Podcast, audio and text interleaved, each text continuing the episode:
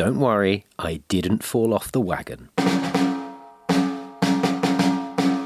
We just took a few weeks off over the summer while I concentrated on a few other projects, but more on that later. This is Wet and Dry, the podcast about sobriety, moderation, midlife crisis, pubs, male drinking culture, and friendship.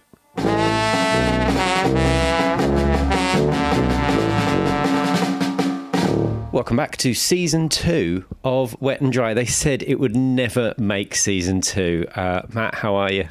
I'm not talking to you. And it didn't make season two. Uh, why are you not? T- is this because I didn't reply to your text messages? Well, I mean, you haven't been replying to my text messages, to be fair, but that's not the main. Re- I mean, I guess happens in all creative partnerships, creative groups. Beatles has started with Robbie left, take that. You know, look at uh, One Direction.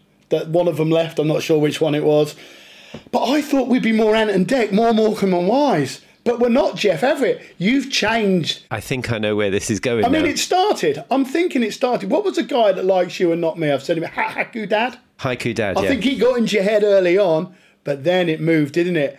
When we did, what was her name from Club Sober? Laura. Yeah, we did a little thing with her. She loved you. Next thing you know, you're doing a solo little thing for her, yeah? With Adrian Chiles. With Adrian Chiles. I asked for us to do it with Adrian. I asked, and I noticed you tagged it on the end of the episode so people could look at it. But that's not just it. I think episode about four or five, Bruce Daisley. yeah, a Eat, really good friend of yours. repeat. My- probably my best friend for 25 odd years. I find out now you're doing a podcast with him, aren't you? Yeah, it's a little side project. Bet you return his text, don't you?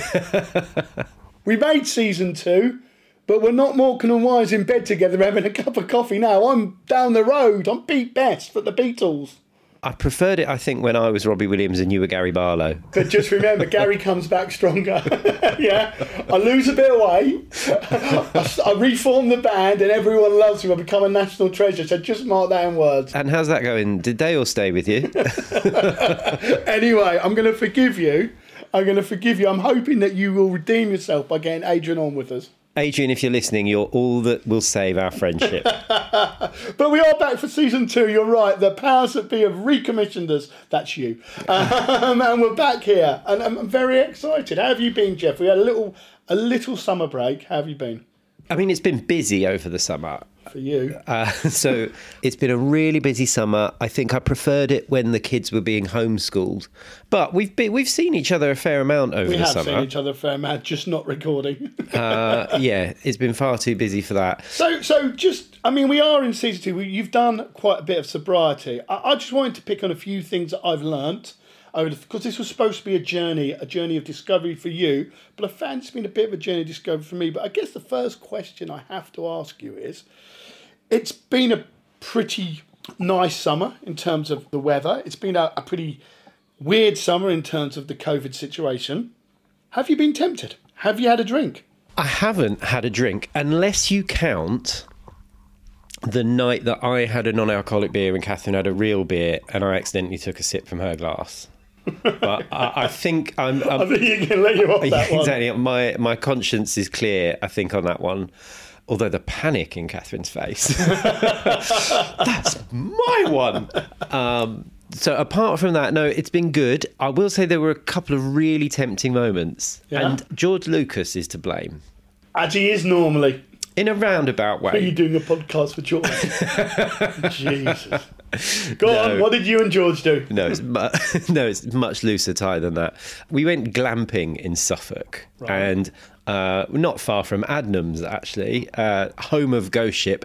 And the the thing I hadn't appreciated, you go in any high street in Suffolk, and there's an Adnams shop. Hold on, you didn't go glamping, you, the kids, and Fergus. Is that another thing you've done with one of our past guests? You're now going camping with Fergus. So you and Fergus in the tent together.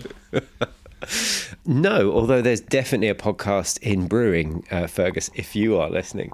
What's fascinating and definitely something I used to enjoy is finding new beers. And there was a co op in uh, a small little seaside village, and I can't remember the name of it. And they had a Stormtrooper beer, uh, like properly branded Star Wars. I really wanted to buy a can and see what it tasted like. And that over the whole year, that's the most tempted I've been to drink. By was, was just beer. because I really wanted to know what it tasted like. And I did buy the can, and Catherine had to drink it and tell me what it tasted like, and apparently it was fine. That's I the think time. the most tempted I've been, other than yesterday, which was just one of those really hellish work days where What you mean when you were talking to Julia Roberts on the phone? Drop another name in, why don't you? I did the washing up yesterday. That was it. Go on, you and Richard Curtis and Julia Roberts. So I had a really busy day yesterday. And I'd been I'd been sort of writing for about 14 hours and it got to the end of the day and it was the overriding feeling was God I've really earned a drink now. What did, did you did you have a non-alcoholic drink? at Um, I did have a non-alcoholic drink and actually it, it really wasn't a good one and I didn't drink half of it. So yesterday was a day when I, I could have really gone to a favourite drink, poured a glass of wine Yeah. and gone I've earned this today. That was a really hard day. But you have stayed off the booze. Yeah, I haven't drunk anything. I've drunk a lot of different beers. I think in the last episode we said I would start ranking them, which I've made a start on. Good boy. I've been taking photos of lots of beers outside pubs. I, I look like a really bad Instagrammer. uh, so I will. I've, I think I've nearly got enough now to start putting up a list. I've done about twenty. Yesterday, I wasn't speaking to Julia Roberts or Richard Curtis, but I was thinking about what we've done so far, and I was just jotting down some of the points that I think I've got from this experiment as it was so far, which I didn't think I would have. I thought this was all going to be about you, being away. It's been a little bit about me. Shall I tell you a few of them? Go on. What have you learned? The first one is I think I have learned that going out with someone who doesn't drink is doable. I can still be friends with people who didn't drink. However, what I would say is I find it easier if the person who's not drinking is drinking non alcoholic beer. They have the same thing in front of them. Maybe it's a visual thing. That makes it feel all right for me.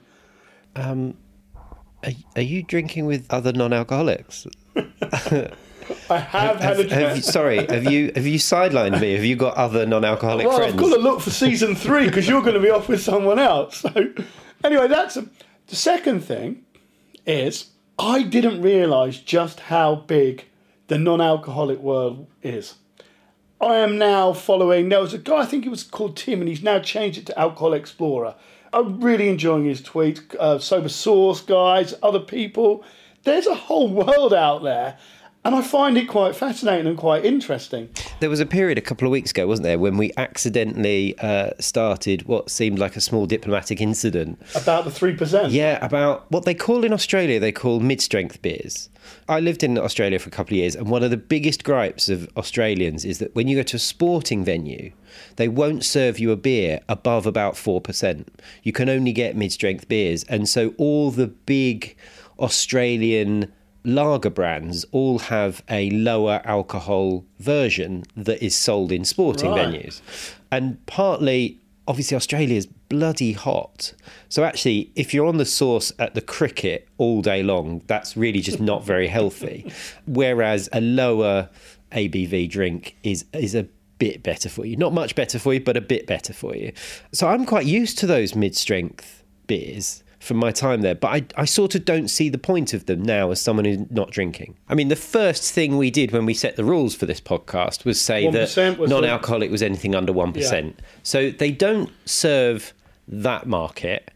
And I don't understand the circumstances under which someone thinks to themselves, I'll replace this 4.5% beer with a 3% beer. I just don't know of anyone who really thinks like that. I'm probably the wrong person to ask. But, But, no. but I think there was a concession, I think, from you at the end of series one, where you said if you wanted a lunchtime beer or to extend a day Yeah, out. so so I'm going to make an awful confession now, a terrible confession, uh, and you've done this to me, and maybe the, the alcohol-free community has done this to me. I went out uh, last week. I, I had a a big a lunch and went out in the afternoon. I had to be up in the morning, without telling anybody. I substituted twice a non-alcoholic beer into the round. What I had to do though was buy two and pour them into a pint glass so that no one knew what I was doing. So I went to the bar. We were allowed to go to bar in this place, and I bought the round. I ordered mine first and a pint glass. I took the others over, and as I was doing that, I filled mine up. So I did actually have two non-alcoholics in the round. And it, you know what? It served a purpose. Because I'd already been drinking, I'd had three pints already. I didn't feel like I was missing out because I still had that buzz. It wasn't the best brand to have, but I was still drinking. Probably didn't finish it, and I did it again a little bit later. So there is a place for it, and I do think this is one of the points I wanted to make today was I sometimes think the way this is marketed or the way this is spoken about is missing a point. There is a place for how you drink them, where you do substitute some in. And I think in your little talk with Adrian Chiles, you and Adrian were having your lovely little chat. He mentioned it. Adrian said to Jeff about having a little one in between. And he made some point about the fact that he was talking to a guy and saying, Are all those pints you have good pints? And actually, once you've had two or three and you've got that buzz, putting another one in that doesn't get you more drunk but allows you to drink on is worth it. And it's why I think if they had it on tap, it would make everything so much easier. So I, I agree with you that way. Even for someone who drinks, if they're gonna, you know, if there is a place for non-alcoholic beer, which I, which I now say there is, that's a place for for people who are not giving up. So I'm saying you can widen it. I wouldn't have gone for a three percent beer because, like, I'm gonna have a four and a half, and I also have the three percent. There's no real point in having a little well, you less. say that. I mean, just purely mathematically, that's your other option. Hold on, what you do? You've just been arguing against it. Now Well, you're no, arguing for no. it. What I'm saying is, I don't know anyone who thinks like this. But the argument is that three, four percent beers and a non-alcoholic beer is the same as four, three percent beers. Jeez. You either skip around in the way that you did at four percent, or you drink all four at three percent. I genuinely don't know anyone who thinks like that. But I guess for somebody who wants to reduce their alcohol intake without changing their lifestyle at all, dropping from a 4.5% beer to a 3% beer is at least a step. I'd go back to, I guess, I know I talk about it a bit. I, I like his Twitter feed. I think he's now called Alcohol Explorer, is he? I think from seeing one of his Twitter things, he woke up somewhere with no money, decided that he wasn't good for. I'd like to get him on actually. Uh, from what I get from him is on Fridays he'll have a drink. Yeah, he doesn't want. He substitutes in a non-alcoholic uh, on the rest of the days. I can see that, and I can see subst- taking some of your beers out and substituting them in. I think it's a much mental thing as anything. And if you're going to go from 4% to 3%, in your head, you're still drinking alcohol. And I think if you then go to a non alcoholic beer, it feels like I'm breaking that cycle. I'm actually, I'm in control. I'm still in control of my drinking because, look, I'm taking a non alcoholic beer here, whether it's Monday to Thursday or whether it's I'm having six pints, two of which will be non alcoholic. I think that's a psychological thing that I'm in control and you're teaching yourself some sort of restraint towards alcohol. And that's why I think two things. First of all, having it on tap is important. And also, maybe more talking about look, guys, you don't have to give up alcohol completely, but having some sort of restraint, having some sort of control on it while still enjoying it is a positive thing. And maybe we would have less alcoholic problems if more people went to that sort of way of going. We moved away from the subject, so I didn't get the chance to say, genuinely actually quite proud of you.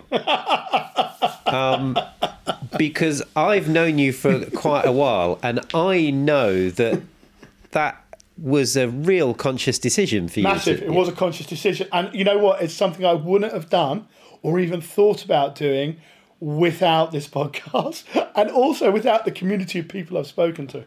Have you noticed as well? One of our friends, Mick, sent a picture of him Yeah. at a bar drinking some non alcoholic lager.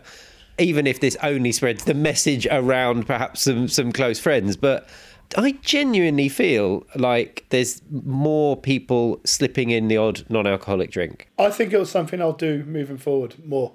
There is something that I don't want to say this because I hate the fact that in a way because you know I'm set up to be wet and I do like a drink and I've often said I- I, feel I sometimes feel that from certain people that we've spoken to the kind of drinking is bad, drinking is rubbish. You know, you're all alcoholics, and you know you can't. Do, I don't believe that, and I do think there is a place for disgraceful drinking. Yeah, um, going out and getting hammered, and you know, there's some funny stories that come from. It. I wouldn't take that away. I'm also beginning to see there is a definite place in the drinking market for substitute beers that taste good and allow you a, a bit of control, b to carry on the night or the afternoon without getting too hammered at certain times. And and yeah, I would never have done that before, and I was quite shocked when I did it. And I was thinking, do I do it or not? Am I letting myself down? I thought, no, I know I've got. I'm drinking for X amount. I know. Let's do it. Let's see what happens. And after the first one, I mean, it wasn't the best lager I got. You can probably imagine which one it was. Yeah. Um, but it felt okay. And then I had another pint, and I did it again. And I was like, okay, that worked.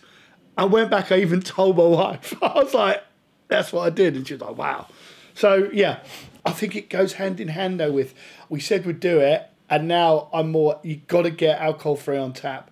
Being able to go to the bar and order a pint, being pulled, coming back like everyone else is a massive difference. And, and they've got to do that. The, the brewery's got to do it. Uh, so, so the fellow from Sober Source, who was fantastic, all those beers that he's found out, you know, get some of those in so people have got a choice. You know, let's let let let's make it like like we just talked about there that you don't feel left out. That's the way forward. I think you know AF on tap is is is the way forward. I've been thinking about how season two of this podcast is different from season one. Was it one of the differences that I'm not in it?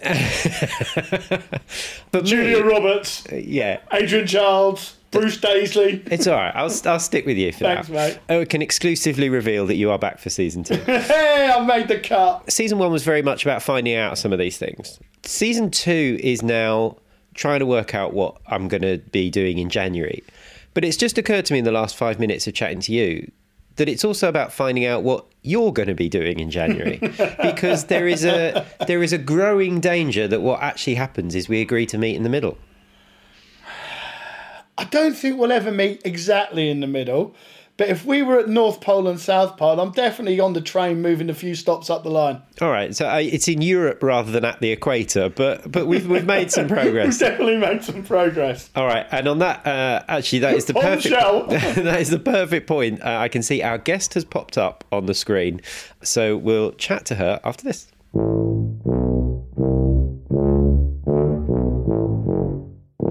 So, you'll have heard Matt mention Julia Roberts a couple of times in this podcast, and that's because I've just finished making a documentary with Julia and Richard Curtis. No biggie. It's called Nations United, and you can listen to it in all the usual podcasty places, and it sounds a bit like this. This is a very important story.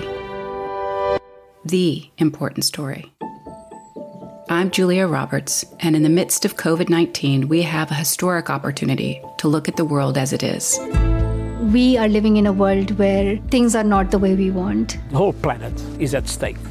The way we have been moving leads nowhere. While we are all floating on the same sea, we are not in the same boat. Our climate or environment is at risk. The next eight to 10 years is going to determine the quality of life for the next 100 to 200 years. Overnight, another onslaught from an ever expanding inferno. I can't believe this is real. All I want is my family. We're getting a world which is unequal, which is sexist, which is racist. We have systems that are discriminating against people. There's a certain outrage for injustice right now in every sphere. George called for help and he was ignored. Have we done enough? No, we have not. And there's so much that needs to be done. In the 75 years since the United Nations was founded, the human race has never had to face a set of challenges like we do right now. But together, we can overcome them. This is Nations United Urgent Solutions for Urgent Times. So we were talking a little bit earlier on about the various fights that we've started on Twitter with with non-alcoholic issues. There's still a member of the three uh, percent community who won't forgive us, I think. But it's been really interesting to come across new products, and I didn't really expect that during lockdown there would be many new products coming onto the market. We've all been, you know, distracted. But it turns out someone was sitting at home and thinking, I know what the world needs. It needs another non alcoholic spirit added into this mix. And I have to admit, it's a spirit that isn't necessarily my go to of a Thursday morning at 10 o'clock. It is a spirit that's my go to at most evenings. It's a punchy spirit to pick for non-alcoholic too. Our guest today is is Fern, who is behind the spirit, who I met on Twitter. Hmm. Fern, tell us the story. What have you invented, and why have you come up with it? Okay, cool. Yeah, hi guys. So basically, during lockdown, I decided to develop and launch a non alcoholic tequila. Hold on, hold so... on, hold on, hold on. during lockdown, I decided that maybe I'd get up half an hour early and not eat as much chocolate. You decided to create a non-alcoholic. There must be a background to that. You can't just go up in the morning and thought, "What am I going to do today?" Learn French. Can already speak French. I'll do a non-alcoholic tequila of all things. yeah, well, basically, my background is working in the alcohol industry. So I was a brand manager for a gin company, and then I've always been interested in non-alcoholic spirits, though, and I was kind of tinkering around playing with them, and then I just saw a massive gap for a tequila because I personally am obsessed with like Mexican food, Mexican art, Mexican fashion, everything. And then I just thought, why is no one doing tequila yet? So when during lockdown I was furloughed, like a lot of people were. So I got taken down to very, very minimal hours with my job. And rather than complete Netflix, I decided to um, develop a non alcoholic tequila. Where'd you start with that? Yeah, I just like I do really enjoy tequila, and I know that it's got a bit of a bad reputation in the UK of obviously sending people a bit loopy and, you know, doing 10 shots of it on a night out. But I do enjoy Nothing wrong with that. Yeah. I mean, no judgment. um, but yeah, so I kind of went through all the tequilas that I like, and then I started trying to pick out what it is I like about them. So whether it was like the sweetness or the smokiness or and I basically came shortlisted all the things which I enjoyed the most about tequilas. And then I decided to try and replicate that, but not in an alcoholic version, obviously. When you did this, I mean, I, I presume you haven't got a distillery underneath your flat or your house. No. How'd you go about doing that? So at first, I was experimenting with different extracts at home and just adding them to water and seeing if we could get this sort of tequila tasting drink. Um, and then. So this did start with you in your kitchen with various bottles of experimental homebrew tequila or, yeah. or, you know mock tequila yeah it's incredible but yeah i don't actually obviously have a distillery or anything so i needed to consult with someone who knew really what to do on a larger scale. So I kind of came up with the recipe myself. And then I took it to a consultant who helped me work out what that would be if we made 100 bottles or 200 bottles or 300 bottles and how we could scale it up. So I took the recipe that I'd kind of made and then we went to a distillery and we sourced the agave from Mexico and we started to do this on a bigger scale than obviously just me. on in terms of tequila, because mm-hmm. I have to say, my tequila experience is end of the night, boom, boom, boom, and I probably don't savor the taste, which you clearly mm. do what in your mind makes a good tequila? What what are the flavors that go into make a good tequila? Because clearly there are people who, who have a you know a tequila because they like that flavor. What what comes in it? So what would make a good tequila? What do you look for? For me personally, I like the smokiness of tequila. I also like the sweetness of. There's sometimes like an aftertaste of maybe a bit sweeter. So those were the kind of things I tried to hone in on was yeah, capturing the smokiness, but also making sure that it was sweet enough to kind of go into a cocktail and that you wouldn't necessarily realize that it was missing the alcohol. So yeah, like yeah. um like a margarita is a perfect one, which is really simple to make, but there's not really a non-alcoholic place for what should be the tequila, I guess. So So I tried obviously with other different non-alcoholic spirits, but a lot were just more veering towards gin or maybe rum. And so yeah, I wanted to capture what tequila is like, but not alcoholic, so that everyone can enjoy it. That's my question, really, is why not alcoholic? What is it about the alcohol free? And we should say, actually, I don't think we've said the, the name of the product yet. So it's called Mockingbird. I presume yes. tequila Mockingbird. Um, I would never have got that. That's why I'm the, that's why I'm the thick one. That's very clever. No, you're the cleverest person I know now. tequila Mo- mockingbird. I like it. And obviously, it mocks being a tequila. It's a, it's a, oh, it's it a beautiful. On so many levels. It is a uh, congratulations. it's a great name. This is the best lockdown story ever. But why alcohol free? So basically, my partner is a recovering alcoholic, and he's been sober now for four and a half years. Good lad. Yeah. So when I'm enjoying tequilas or Mexican food and things like that, which we we even eat Mexican food on Christmas Day, for example. That's how much we're into it. So, do you know what? Christmas dinner is to me the worst meal of the year. I hate Christmas dinner. It's rubbish. Can I come to yours yeah. next year and have have have some Mexican? Do you at least have like a turkey quesadilla? No, we, yeah. we literally we're also vegetarian as well, so then like it's a whole okay. new thing. uh, maybe I won't come.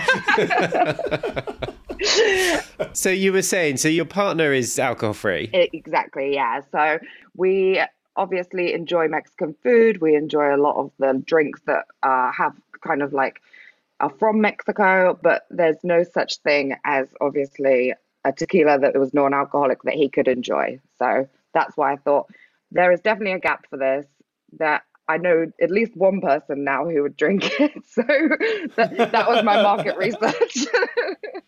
Right. I'm uh, gagging to try I was, this. I was going to say, this seems like the point. I'm gagging to try this. Right, I'm going to go and get some. I've got everything ready for it, so stay there. I just like the idea of having a tequila before 10 in the morning. It's fantastic. So I thought we should start with actually just a straight shot of it and get a taste of it. Have you got a lime? Tequila slammers. so this is Mockingbird. This is Mockingbird tequila. Here we go.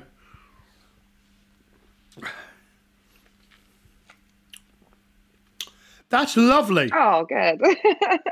Thank you. It's, you know what? It is um, quite sweet, isn't it? Mm, yes.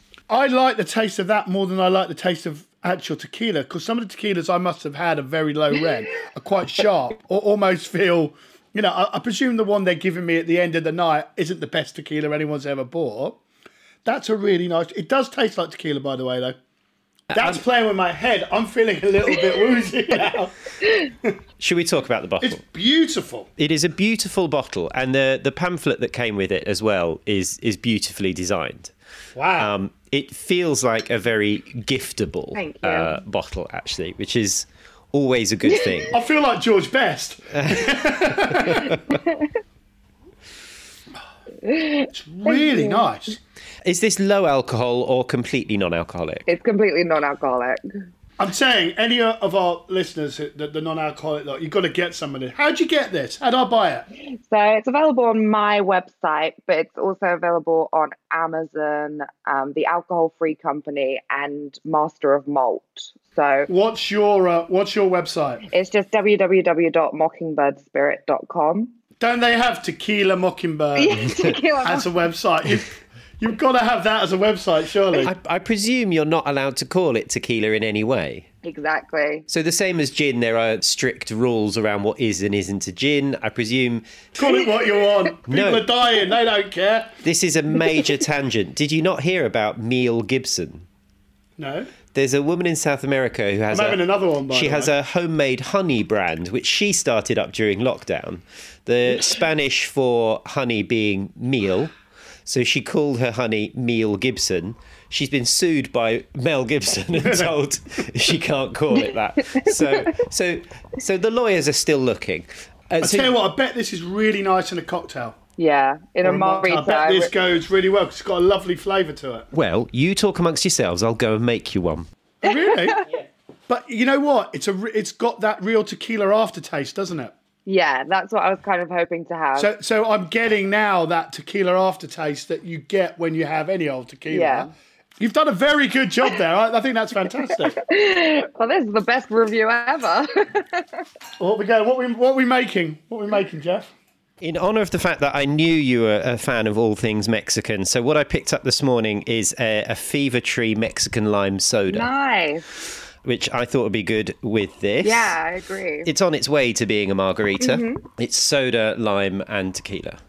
Cheers. Cheers. Nice. How'd you get the tequila taste? I always presumed tequila's taste came from such a strong alcohol Yeah. content. Is that not the? Isn't that not what it is? No, so the main taste of tequila, obviously, you will be getting that ethanol, the the alcohol, if you're having tequila, which obviously you're not going to get with a non-alcoholic. But the main taste actually comes from the agave plant, so that's where you're getting the kind of the earthy, the smokiness, and things like that. And then when I was looking at the tasting notes of other tequilas, uh, they are saying that like, they taste a little bit like cinnamon or with vanilla. So that's when I've added in cinnamon, vanilla, um, some other extracts, uh, including habanero chili as well, so that you kind of get a little bit of a, a hit, really. Yeah, It's- rather yeah. than just. There's definitely that little hit in there. yeah.